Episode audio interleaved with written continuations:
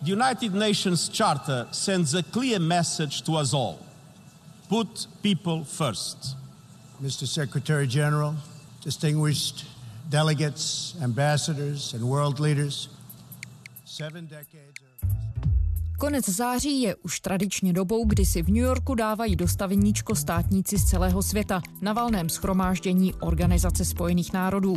Z Česka vyrazili za oceán hned čtyři členové kabinetu, včetně premiéra. Návštěvu mezinárodní půdy spojují i s návštěvou Spojených států.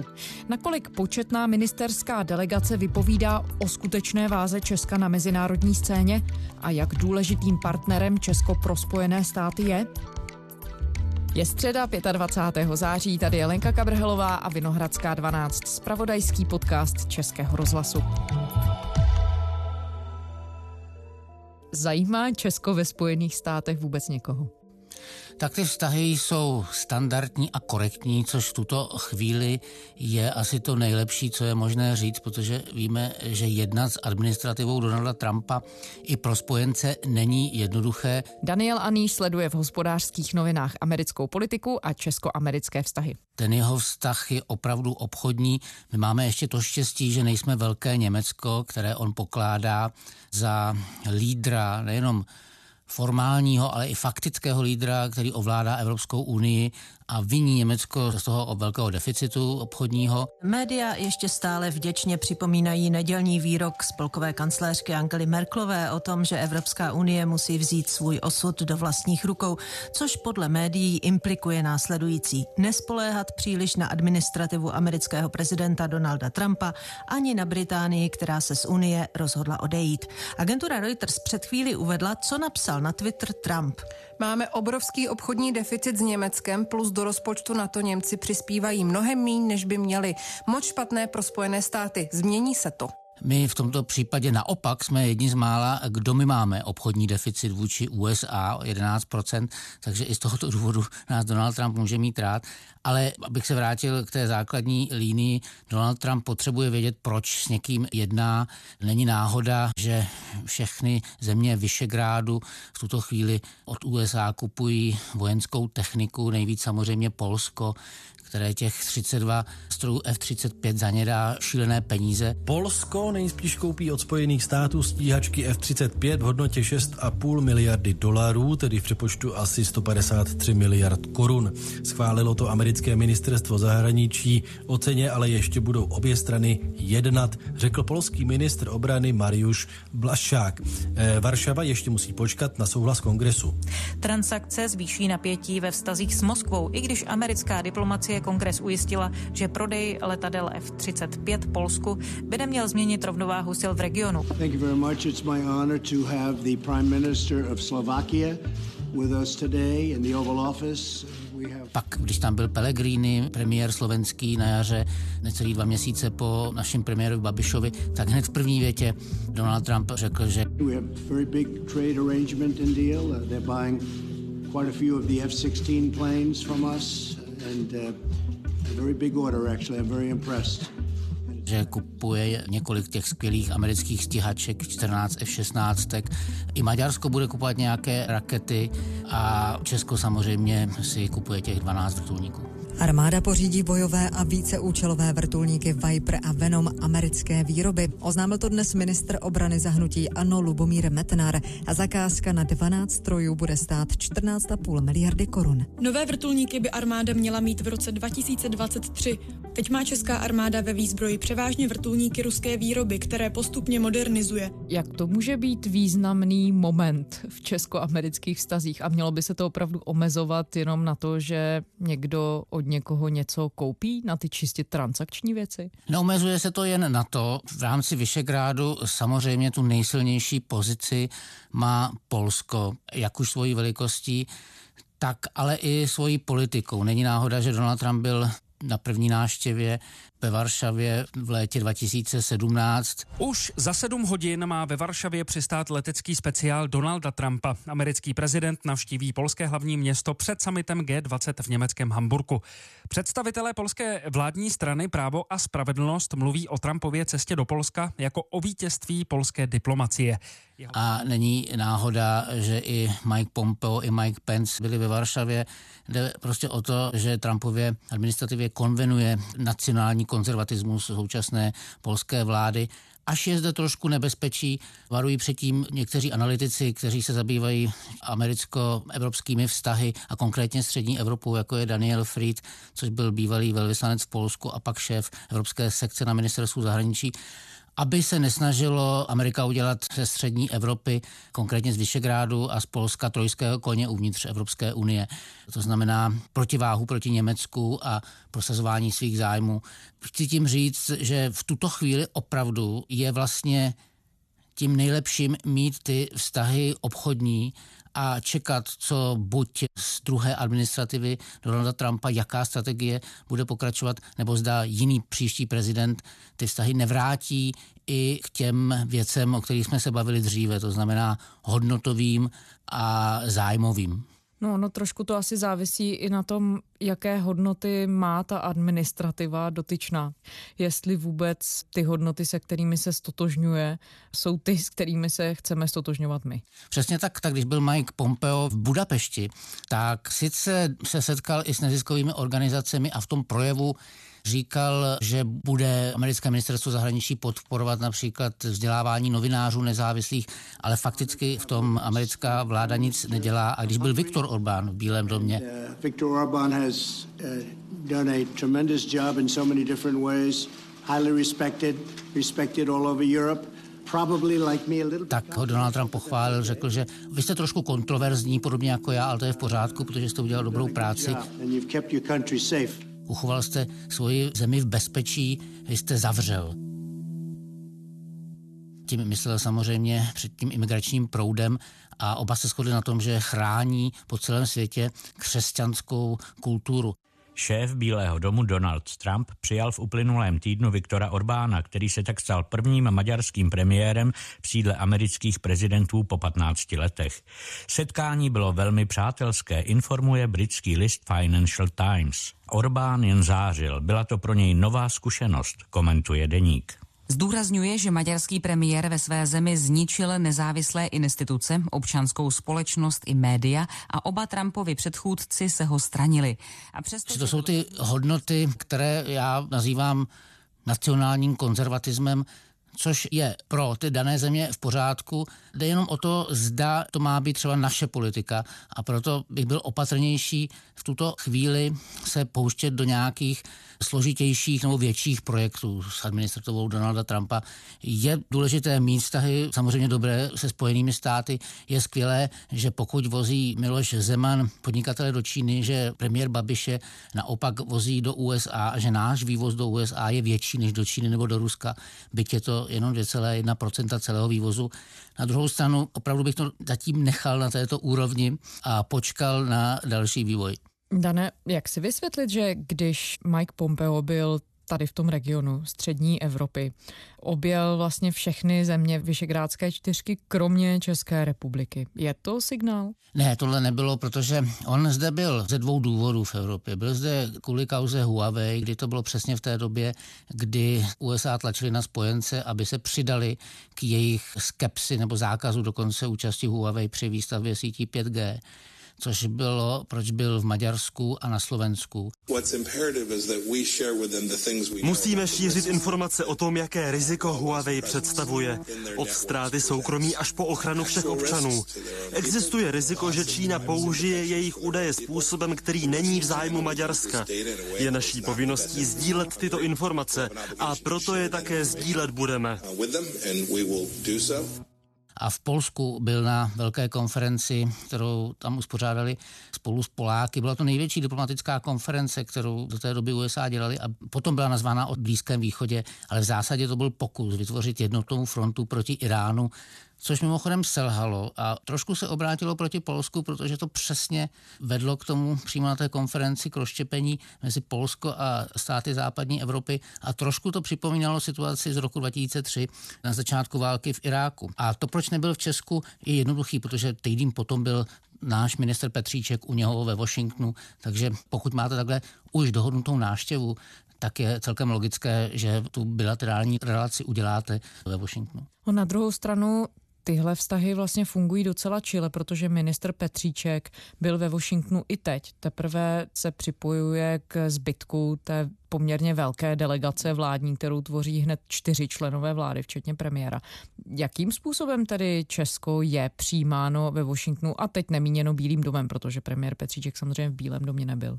Minister Petříček se tam zúčastnil té pravidelné výroční konference think tanku SIPA, což je jediný think tank ve Washingtonu, který se zabývá speciálně střední Evropou. Je důležité, že zakladatelem a dlouhodobým ředitelem byl Wes Mitchell, který to založil v roce 2005 a který se potom v Trumpově administrativě stal šéfem Evropské a euroazijské sekce.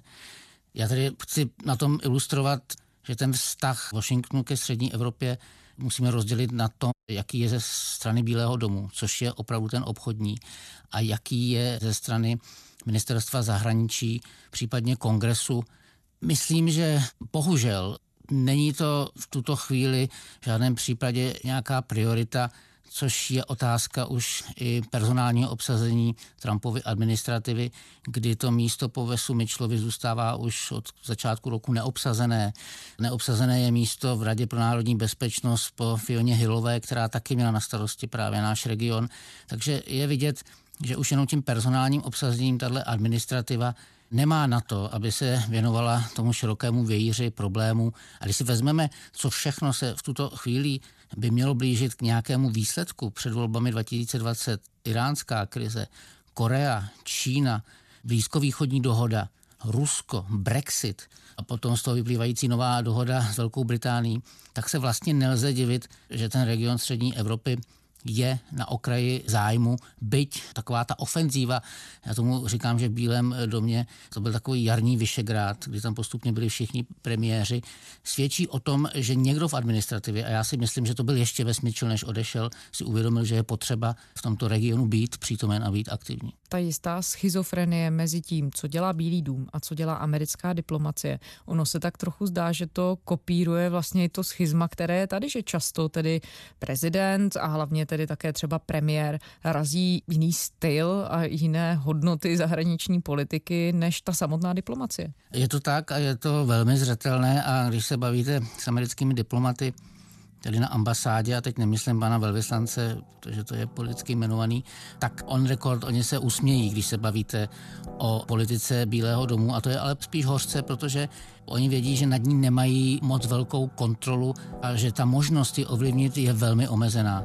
A nakonec těch posledních výměn v okruhu Donalda Trumpa, kdy byla v tuto chvíli už čtvrtého poradce pro národní bezpečnost, ale zároveň víme, že se stále více řídí v úzkém okruhu rozhodnutí, které nakonec jsou často jeho vlastními a překvapivými i pro jeho okolí, tak to schizma je podle mě větší, než bylo kdykoliv předtím. Ono vždycky bylo, vždycky se vedl souboj například mezi ministerstvem zahraničí a Radou pro národní bezpečnost, což je vlastně malé ministerstvo, má blíž i fyzicky Bílému domu, protože je přímo sousední budovou.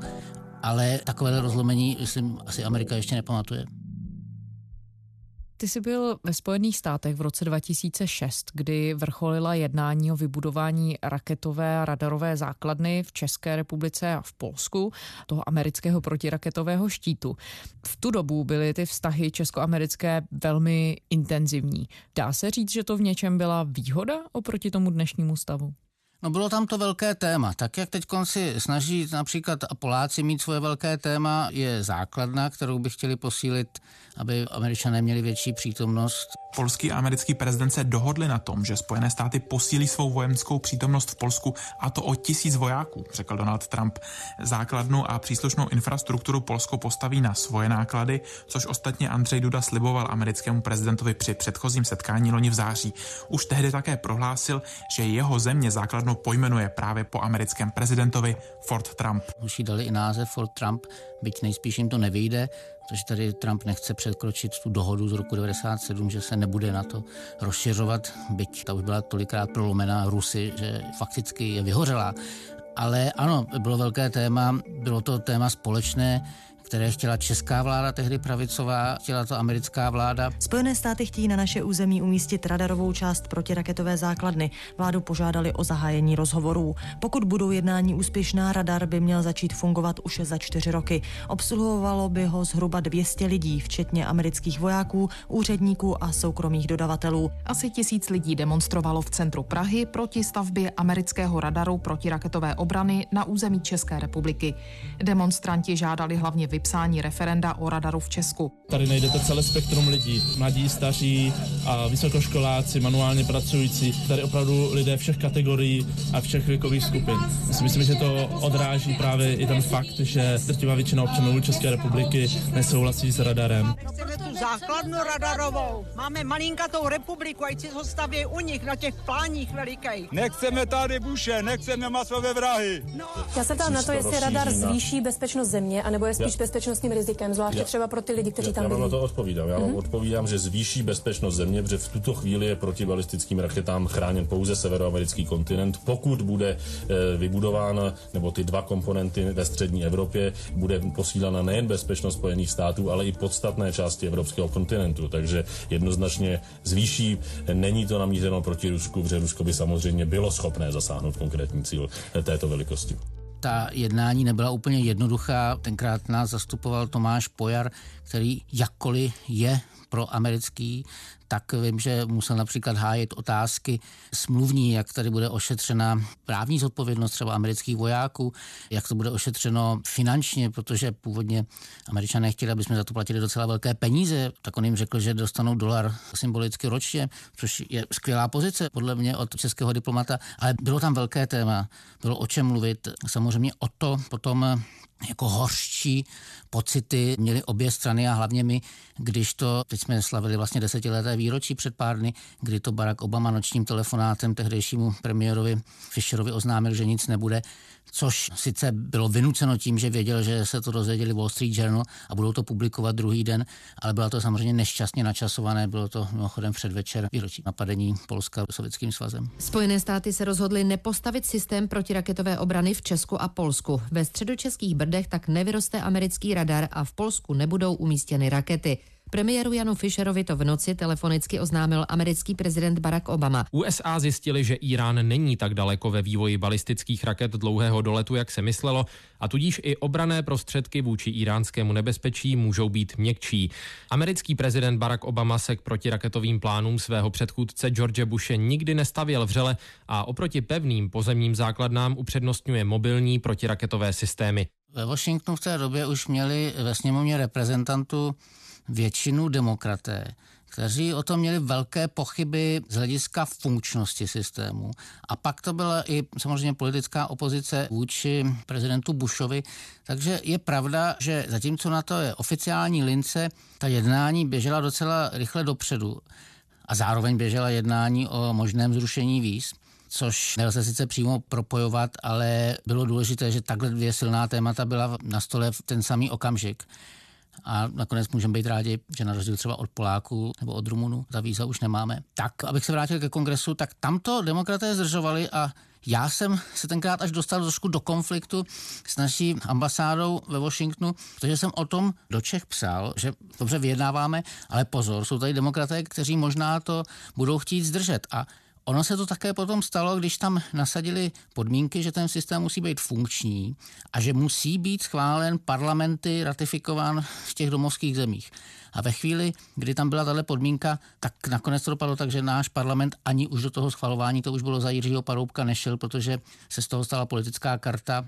Víme, že tenkrát tady mínění veřejné se obrátilo proti a tím pádem, i když oficiálně to zrušil Barack Obama, tak si myslím, že možná jsme nakonec mohli být rádi, že to byl on a ne neúspěšné hlasování v parlamentu. Ale jinak ta jednání byla hrozně zajímavá. Pro novináře v Washingtonu to má tu výhodu, že když je velké téma, tak se dostanete k americkým politikům nebo k těm, kteří jsou za to zodpovědní. My jsme se tenkrát docela často viděli s generálem Oberingem, ředitelem protiraketové agentury. Já jsem stopoval jak ohař právě vedoucí demokraty v kongresu, konkrétně dnes už zesnulou Ellen Tauscherovou, která měla na starosti podvýbor pro strategické síly, kam to patřilo.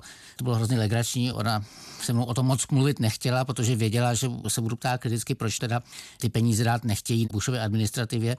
A došlo to až tak daleko, že já jsem šel do kongresu, volal jsem jí do kanceláře a přesto sklo jsem viděl, že tam je a její asistentka mi říkala, že tam není. Já jsem říkal, no já tady stojím a vidím, že tam jste. Takže nakonec mi těch dvě, tři minuty věnovala a vysvětlila to, co jsem bez tak věděl, ty podmínky, které jsem tady citoval. A bylo to zajímavé, ale i pro českou politickou scénu, nevím, jestli to bylo 2006 nebo 2007, ale vypravili se tenkrát Jiří Hamáček jako snad řadový člen zahraničního výboru sněmovny a ČSSD, zároveň pan Liška, poslanec Zelených, na studijní cestu, kterou si částečně prý dokonce i zaplatili letenky, aby jednali přímo v kongresu právě s demokraty. Což mě bylo opravdu sympatický, protože takhle si myslím, že to má vypadat. Dozvěděli se tam tu skepsi a pak mi pan Hamáček, dneska už to můžu říct, v autě říkal, no já bych byl pro ten radar, mě to vlastně nevadí, ale nevím, jak pan předseda Paroubek. Tak pan předseda Paroubek o to potom nechtěl. No a když se na to podíváš, v jakém kontaktu s tím americkým prostředím jsou čeští politici dnes, dovedou vůbec pojmout ty zákruty amerického politického života, které potom v konečném efektu mají vliv samozřejmě i na to, jak vypadají vztahy mezi Českou republikou a Spojenými státy.